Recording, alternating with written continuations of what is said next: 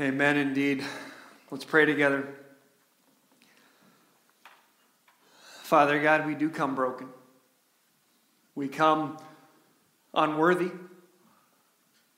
We come not even understanding the true depth of our sin, not understanding all that we've done, what we've lost. But we come open. We come ready. We come desiring to connect with you, drawn by you.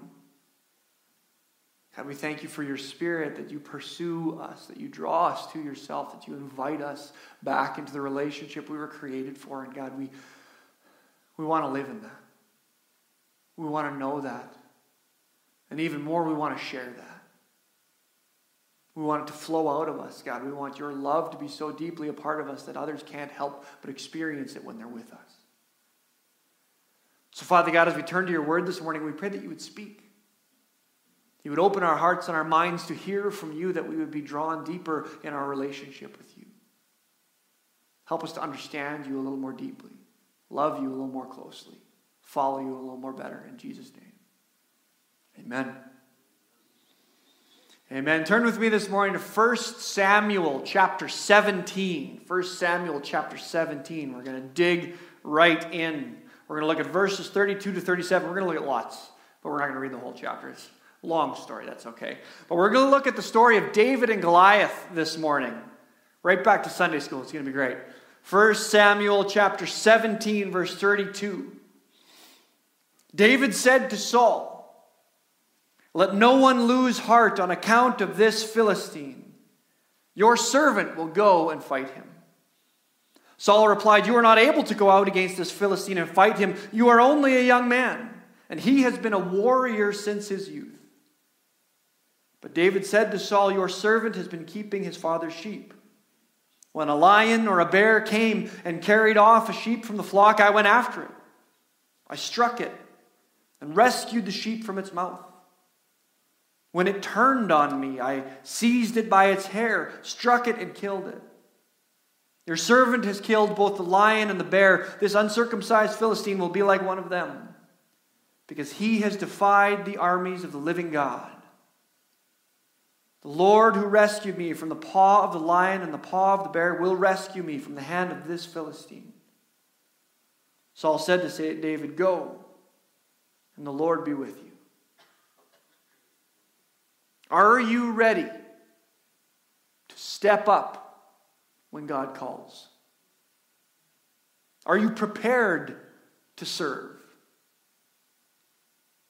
Do you see the world with eyes of faith and watch to see how God is working? Or do we think God will suddenly strike us with ability and awareness like some kind of superhero? Are we ready? Do we believe? We're coming to the end of our journey through this, these stories of how God was present in the lives of the people in the Old Testament. Our theme for this whole year is going to be yesterday, today, and forever. We're going to be exploring how God is continuing to work and reveal himself as he has always been in lots of different ways this year. We've got some really exciting things that we're going to be walking through together, or at least I think so. But we started with the stories of these people who walked with God and saw, saw how he was trying to help them understand who he was, who they were, what they were created to be and to do, and how he meant for us to live with him and with one another. Stories of Adam and Noah, Abraham and Jacob and Joseph, Moses and Joshua, these people who spoke with God, who wrestled with God, who followed God in huge and sometimes terrifying ways, and how they experienced His love and His care and His faithfulness as they watched Him. How they each had their own unique journey with God, and yet God remains the same always. His love, His purpose, His heart is the same. And it's been a fascinating journey seeing the nature of God revealed in the lives of these people. Seeing how God is continuing to reveal himself here, now, today. That we are still invited to join him in creation, in bearing his image in the world.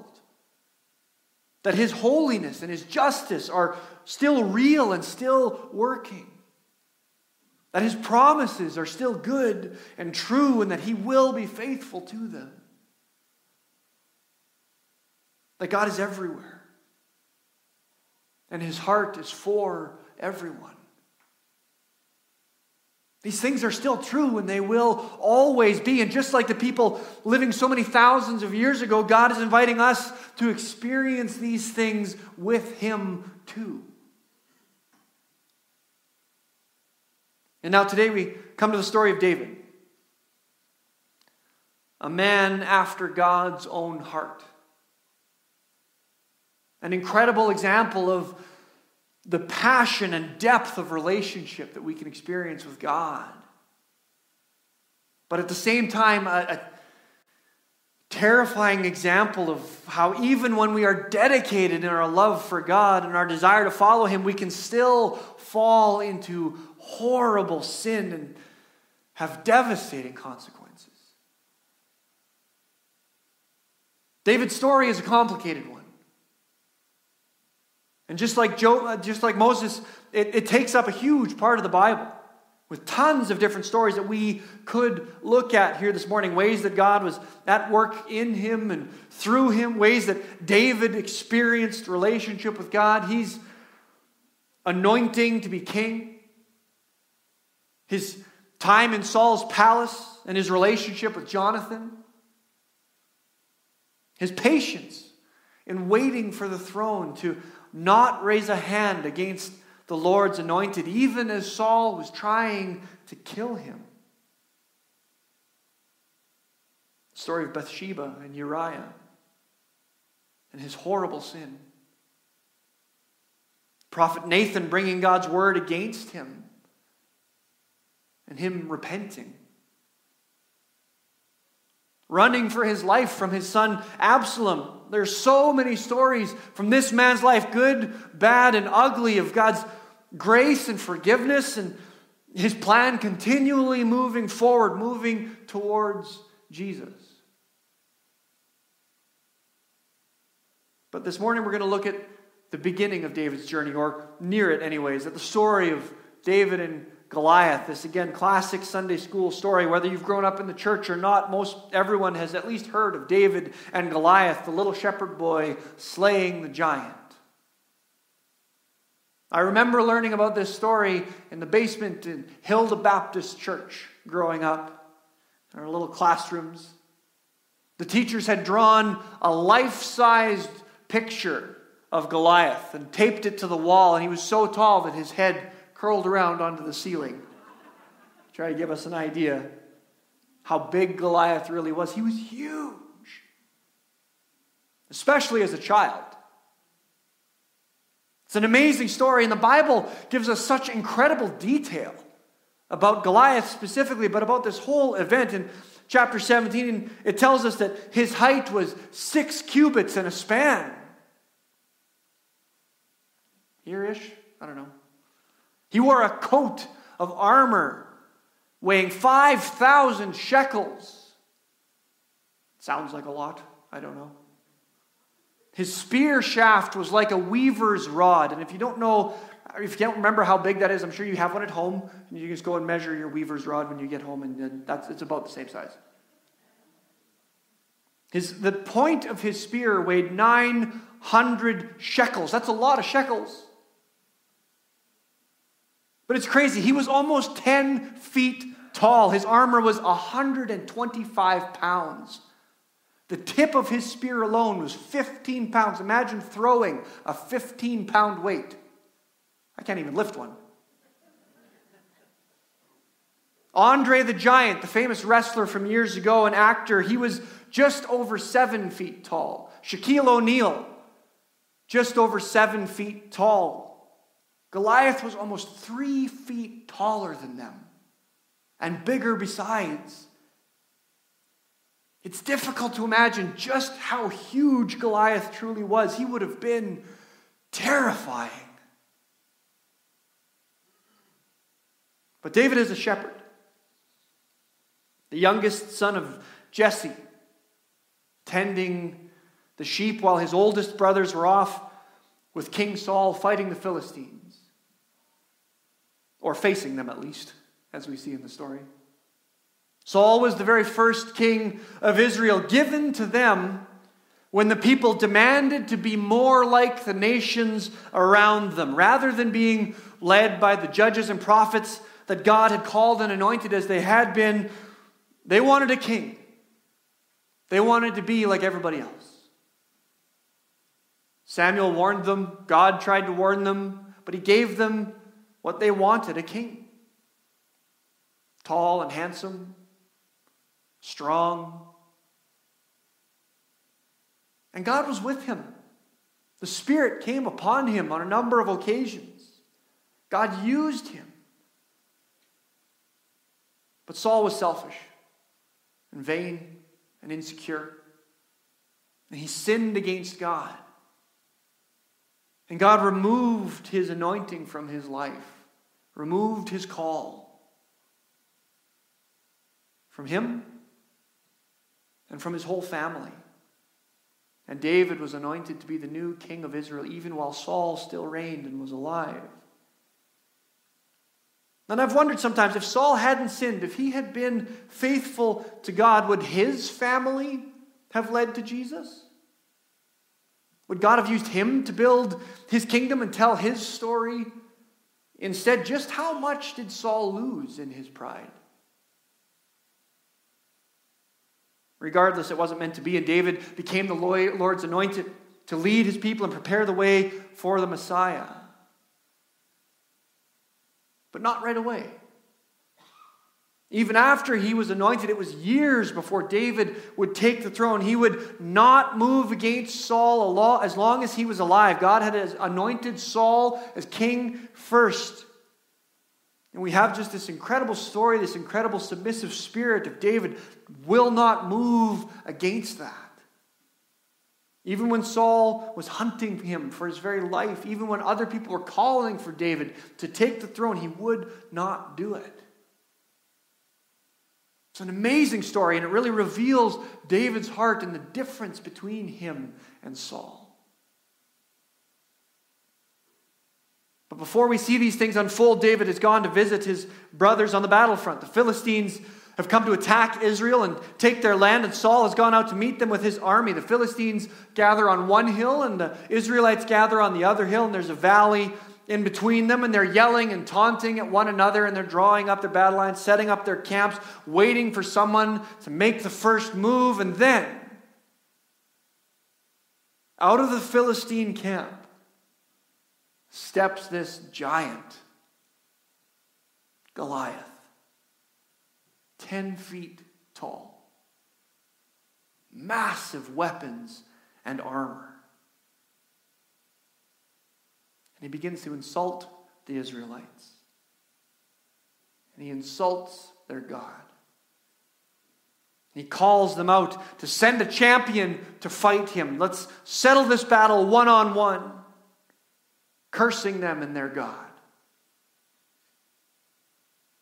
And Saul and his whole army hid in fear for 40 days straight. Can you imagine that? Being in that camp for over a month. Day after day, this giant comes out every morning, taunting and insulting you. You're terrified. You're embarrassed. You're angry. You just want to go home. What's going to happen? Who's going to do something? Day after day after day, and the king is hiding. No one steps up. I mean, there were brave men in Israel, great warriors. We have stories of incredible heroes of the Israelites in Scripture. In 2 Samuel, we have the stories of Ishbaal and Eleazar and Shammah, the mighty warriors who did amazing things. Were there no men like this in Saul's army? No one to stand for God. And you wonder how long this is going to go on. There you sit every day doing nothing, hiding. It's humiliating, it's infuriating. But do you want to go face this giant?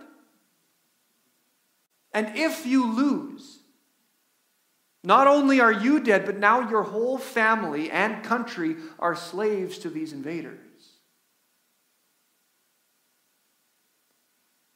David is maybe 15 to 17 years old in this story, not old enough to be in the army yet. And David comes to the camp to take his brothers some food and bring a report back to his father, and he gets to the camp just as the battle lines are being drawn up, and Goliath comes out. And he watches this happen. He sees the size of this man, his weapons and his armor, and somehow, for some reason, it just doesn't faze him. God is on our side. What is there to be afraid of? And he asks why no one is going out to do something about this. Why is no one stepping up? Who is this uncircumcised Philistine that he should defy the armies of the living God? He says. And his brothers, in their frustration and embarrassment, lash out at him Why have you come down here? And, for that matter, with whom have you left the sheep? I know how conceited you are and how wicked your heart is. You came down only to watch the battle. But David keeps pressing the men Why are you letting this happen? Who is going to do something about this? And he's causing such a stir in the camp that Saul sends for him, and David is brought to him. And David again shows the difference between Saul and himself. Saul has been hiding. And David, his faith is unwavering. God is with us. What is there to be afraid of? And David says to Saul, Let no one lose heart on account of this Philistine. Your servant will go and fight him. Saul replied, You are not able to go out against this Philistine and fight him. You are only a young man. He has been a warrior from his youth. And also, he's gigantic and terrifying, and we've never seen anything like him before, but never mind. But David said to Saul, Your servant has been keeping his father's sheep. When a lion or a bear came and carried off a sheep from the flock, I went after it and struck it and rescued the sheep from its mouth. When it turned on me, I seized it by its hair, struck it, and killed it. Your servant has killed both the lion and the bear. This uncircumcised Philistine will be like one of them because he has defied the armies of the living God. The Lord who rescued me from the paw of the lion and the paw of the bear will rescue me from the hand of this Philistine. Saul said to David, Go, and the Lord be with you. And David turns away Saul's armor. And he takes his staff and he goes and chooses five smooth stones from the stream for his sling. And look at what it says here. All the time, Goliath is coming closer, bearing down on him. Meanwhile, the Philistine, with his shield bearer in front of him, kept coming closer to David. How ominous and terrifying would that be, this mountain of a man thundering towards you? Verse 43. He said to David, Am I a dog that you come at me with sticks? And the Philistine cursed David by his gods. Come here, he said, and I'll give your flesh to the birds and the wild animals. David said to the Philistine, You come against me with sword and spear and javelin, but I come against you in the name of the Lord Almighty, the God of the armies of Israel, whom you have defied. This day the Lord will deliver me, deliver you into my hands, and I'll strike you down and cut off your head. This very day I will give the carcasses of the Philistine army to the birds and the wild animals, and the whole world will know that there is a God in Israel. All those gathered here will know that it is not by sword or spear that the Lord saves, for the battle is the Lord's, and he will give all you into our hands. As the Philistine moved closer to attack him, David ran quickly toward the battle line to meet him. Reaching into his bag and taking out a stone, he slung it and struck the Philistine on the forehead. The stone stank deep into his forehead. He fell face down on the ground, so David triumphed over the Philistine with sling and stone. Without a sword in his hand, he struck down the Philistine and killed him. David ran over and stood over him. He took hold of the Philistine's sword and drew it from its sheath. After he killed him, he cut off his head with the sword. God delivered the Philistines into the hand of the Israelites. He protected his people, and David was victorious. It's an awesome story. But there's one aspect that stands out to me, something that's easy to overlook. When we think it's just a great story of a miracle, the Spirit guiding the stone right into Goliath's forehead, God's hand guiding David it's that this story doesn't say any of that. Doesn't even say God told David to do this. Nowhere. David was ready. God didn't speak here. There was no light from heaven, there was no dream or vision. David knew God. He walked with God, he loved God.